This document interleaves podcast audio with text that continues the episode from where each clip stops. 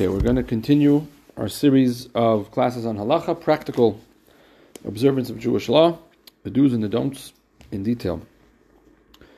We're going to begin a series on the laws of Pesach, and of all the laws of Pesach, which there are many, and given the limited time that we have, we're going to try to keep things moving, cover as much ground as we can. We're not going to get bogged down in academics or theoreticals or hypotheticals. We're just going to focus on tachlis. And also, I'm going to try to guide our learning to focus on areas that maybe don't get a lot of spotlight, but are important. So I'm pretty sure that most people know that there are 15 steps to a Seder, and that you start with Kiddush. But some of the other areas of Halakha around Pesach might not get as much airtime. So I'd like to focus on that. So that's why I decided, executive decision, that we're going to begin with the laws of B'dikat Chametz, searching for Chametz, Ubi Tulo, and the relinquishing of ownership of Pesach, which is an important part of the laws of the observance of Pesach, because as beautiful and as lovely as having a Seder and eating matzah, and as central to Pesach as that is, equally central and important and lovely is the prohibition and the abstinence from all Chametz, in terms of consumption and in terms of ownership. So this is what this is about. Without further ado, let's dive in. Sif Aleph, we're beginning chapter 111, Simon Kuf Yud Aleph, the laws of searching for chametz and relinquishing of ownership. It has 17 sub-paragraphs. Aleph, sub-paragraph 1. Belaylash Lifnei Eretz Pesach, b'dikat chametz, the night before, the day before Pesach, we search our house for chametz. One must inspect the house immediately at the beginning of night. In other words, once nightfall hits, that's when the obligation to search the house for chametz begins, and you must do it right then. And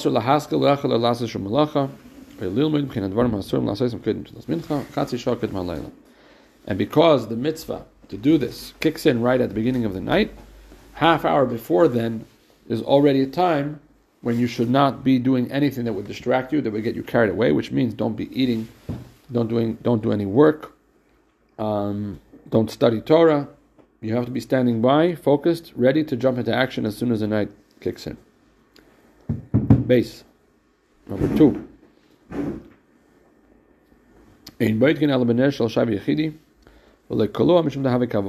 We use a simple one-wick beeswax candle to search, and not a braided candle like a havdala candle, because that becomes like a torch. The Gemara says that you should not use such a bright flame, such a big torch for searching for chametz. 3 extra points if you know why. Why only a candle, not a torch? So if my memory serves correctly, it's because if you're holding a torch in your hand with a huge flame, you're going to be very reluctant to go into the crevices, into the cracks. Is there any chametz there? The house is on fire. So you're going to do a mediocre job of searching. You're going to search in big open spaces. Oh, great. Guess what? Your kids don't usually hide bread right in the middle of the floor. They put it between the pillows of the couch.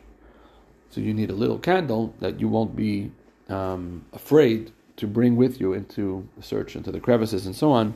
That way you'll make sure you actually do a solid inspection. If you don't have a beeswax candle, you can use a regular wax candle as well. And best if you have a candle with fat. Not sure what that means. I guess there were some candles made of actual fat, if you're not using beeswax. So beeswax is the preference.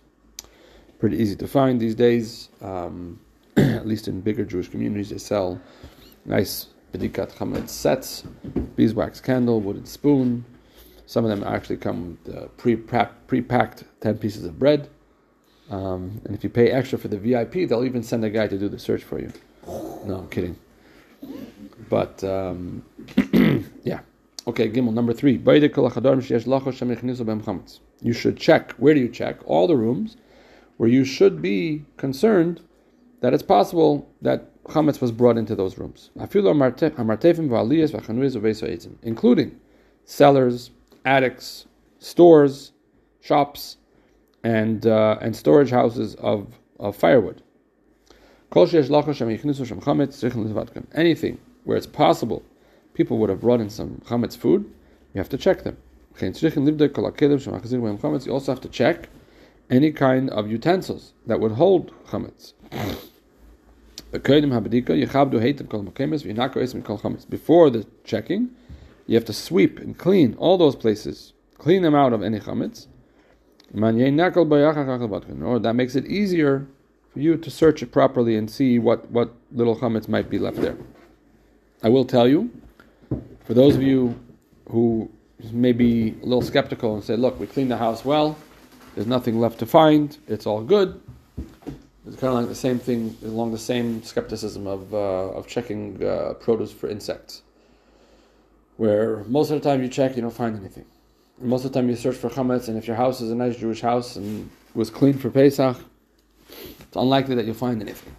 However, in this very room, right there, in that corner, it's found a nice chunk of bread, literally, chunk of bread, rolled away during some Shabbos meal. I don't know how long it sat there. But what's that? Snack for later. Somebody must have stored it away as a snack for later, but it was like, big crouton size chunk of bread, and it evaded the cleaning that happened. It avoided any sweeping that happened, and it was just sitting there waiting to prove the point that you can never be too sure. And the reason that we're so anxious about chametz is very important to understand. We have an old established custom to be very, very anxious when it comes to Pesach. No, I was going to say in general. Well, Jews and we're all a little neurotic and anxious, and it's a whole other story. But Pesach is like in fifth gear. But there's good reason for it. It's not just OCD. It's not just anxiety. It's that chametz on Pesach has a unique level of prohibition, which is pretty much unlike anything else in the Torah, and that is that chametz does not become nullified in anything. Most other prohibitions of food, if you have a certain volume, it's not a big deal. And so, first of all, in the kitchen,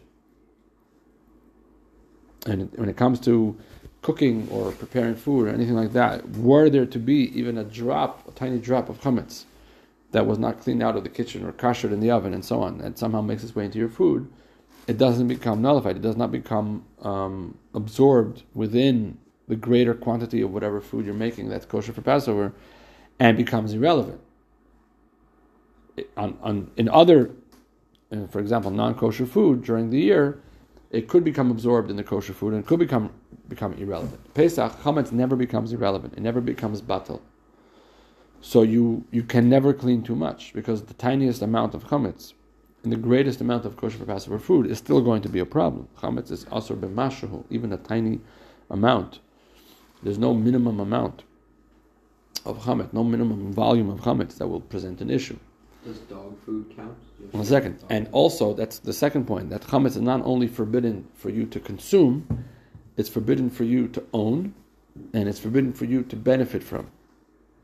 You can't derive any benefit from chametz during Pesach, which means if you own a grocery store, you can't sell, you can't do business in chametz.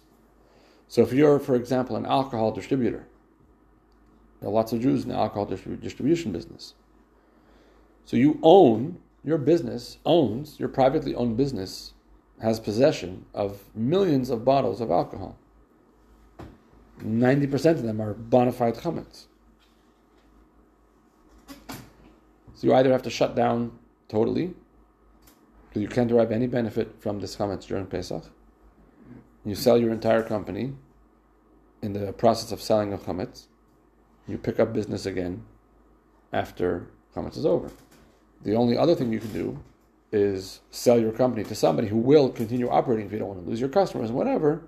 Continue supplying them, but you can't make that money.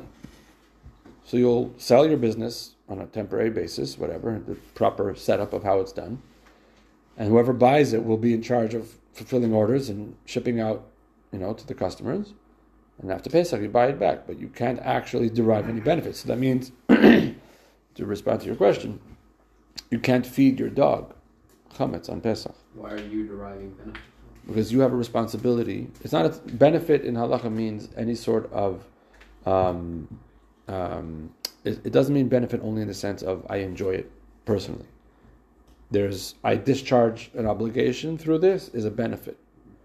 I make some money from it is a benefit. And any kind of, in the halakha language it's hatava, any kind of benefit is another way to put it. Something good that comes to you. So you have a responsibility to feed your dog, right? You should take care of your animals. You can't do that through chametz, because that would be deriving benefit from chametz in the discharging of your responsibility. So Jewish dogs usually eat very well at Pesach, because people could either go through the hassle of finding kosher Passover dog food, or just say, listen, doggy, have some brisket.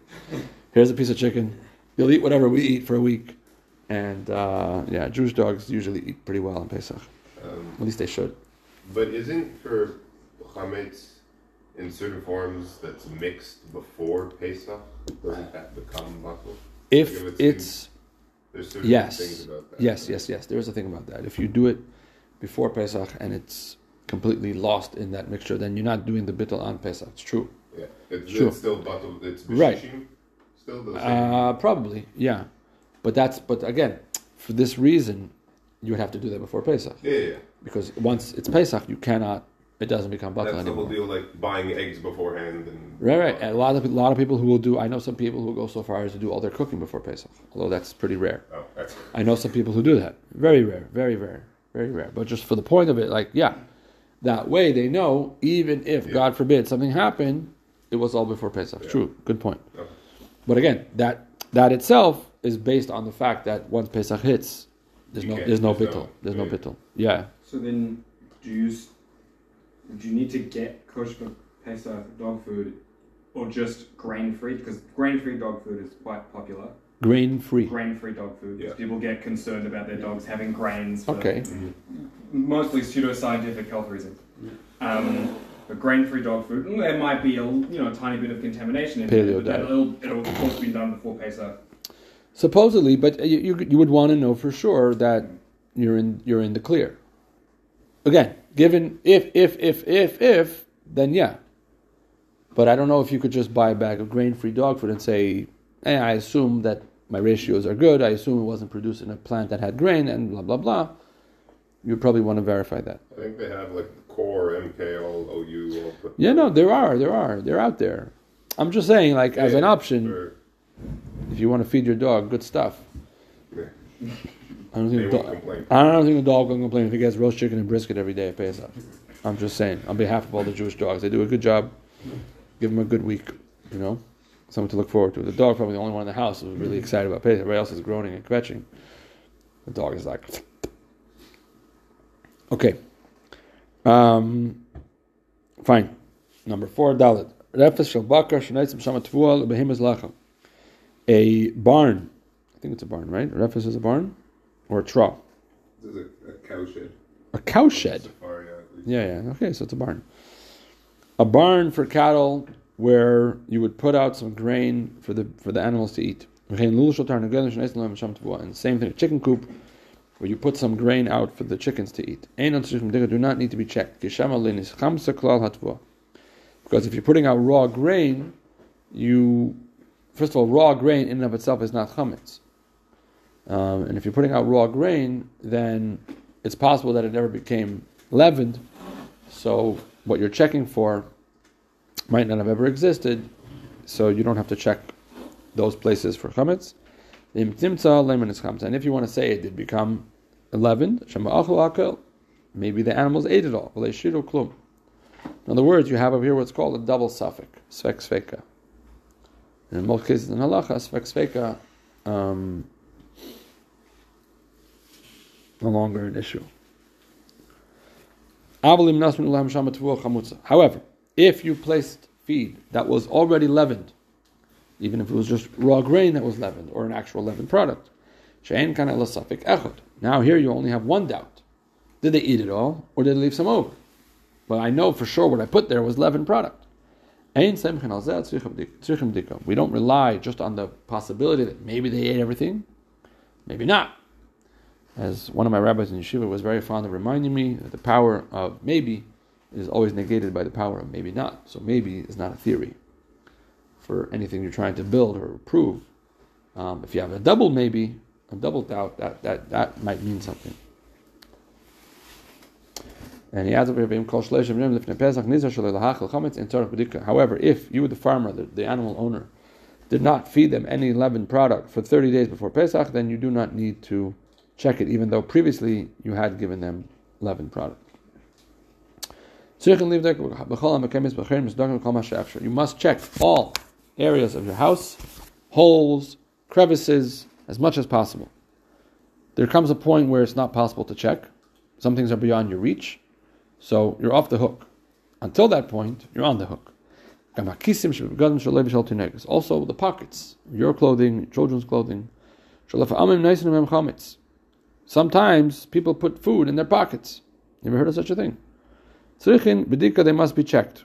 They must be well shaken out the next morning when the chametz is being burnt. And if it's possible that you or your children put chametz in your pockets the next day, then you should check the pockets the next day. Whenever there's whatever risk there might be, is where you have to check. That's basically the guiding policy here. Is wherever there is a reasonable risk that chametz existed, requires bedika. If you know certainly that this place never ever would have had chametz, that would be an example of a scenario where you don't have to check. He's probably going to give some examples of that later. Number 6.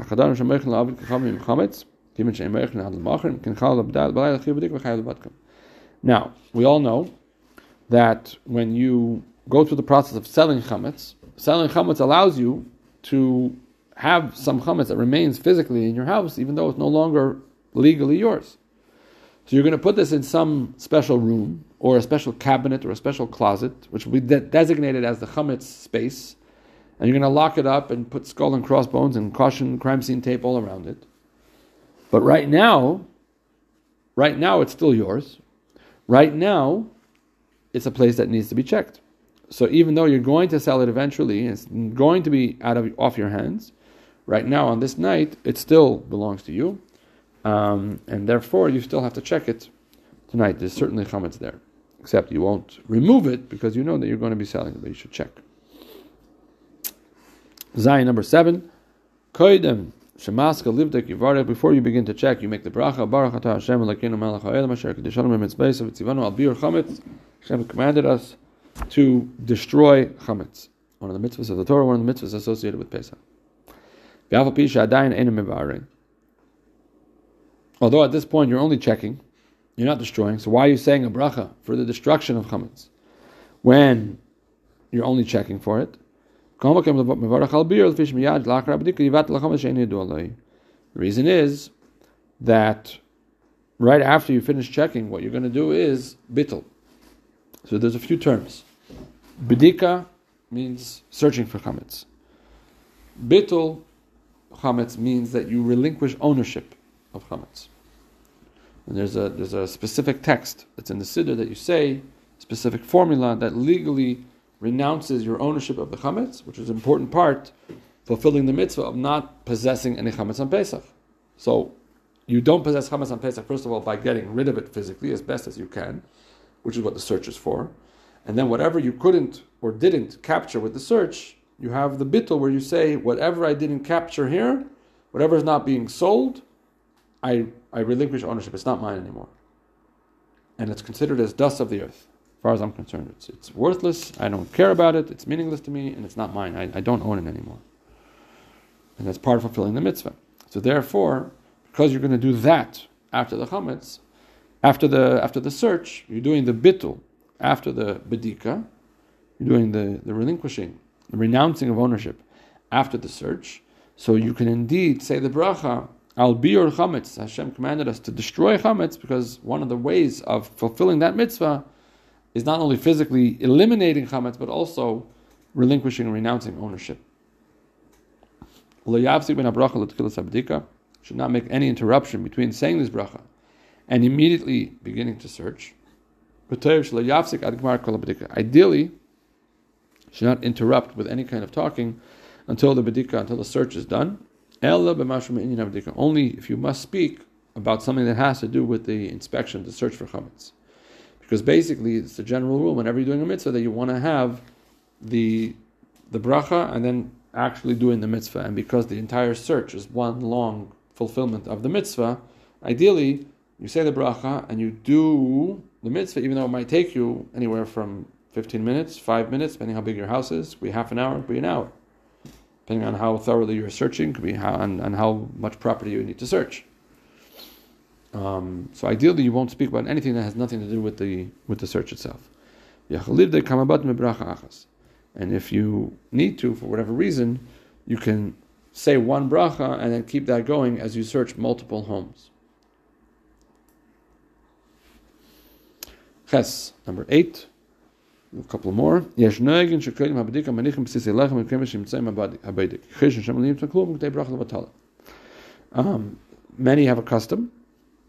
that before the search begins, they put out pieces of bread in certain places in order that the person who's doing the inspection should actually find something. Otherwise, figure, I clean my house so well, here I'm going to make a bracha to destroy and eliminate chametz. I'm not going to find anything, so it will turn out that I made a bracha for nothing. And that's the theory of putting out bread. At least you know that you're going to find some chametz for sure. The truth is, and the Alter Rebbe writes this, that even if you did not find any chametz, it's not a bracha. You're not taking God's name in vain. It's not a bracha levatala, because the mitzvah of searching is what you're doing, and you're doing that. You're fulfilling the mitzvah. So it's not a bracha in vain. If it would be a bracha in vain, if you made the bracha and just sat back on your couch to watch the hockey game, that would be a bracha in vain. But if you make the bracha and you go search, so you did it. It's not a question. You don't have a mitzvah to find something. You're not obligated to find something. You're obligated to search. So you did it. But since it's already spread out that this is the custom, and we have the famous teaching here, Minhag Yisrael Torah. Jewish customs are also part of Torah. And so we respect that custom once it's been established a certain way, and now that becomes the way we do it. So, in other words, custom is, and it's what you should do, put out pieces of bread. The custom is 10 pieces of bread, and that's just the way it developed, and therefore it should continue. The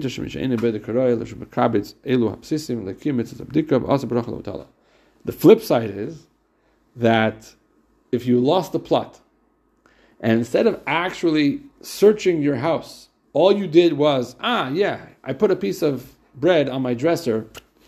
You go around just collecting all the pieces you put out, so you basically completely inverted the whole purpose of the search.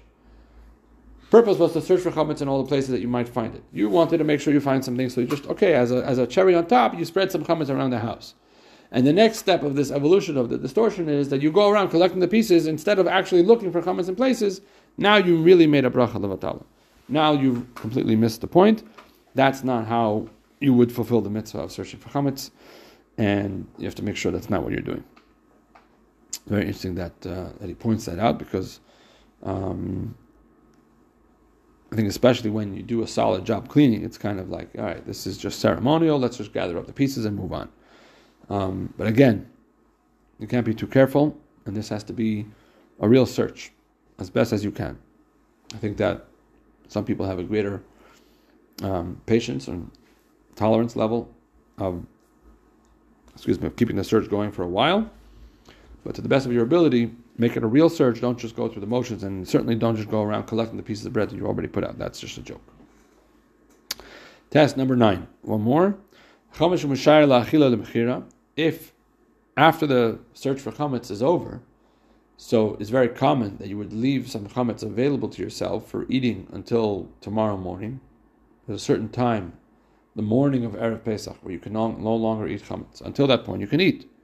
So you're going to leave some chametz over. Or you're going to leave some chametz over that you're not destroying or eliminating because you're selling it. So you're going to put it in your chametz closet, your chametz room, your chametz cabinet, whatever it is, your chametz bag.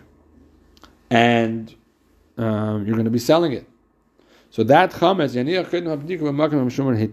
before you begin to search for chametz, put all that chametz, whether it's the one you're selling or the one you're eating still until tomorrow morning, put it in somewhere safe.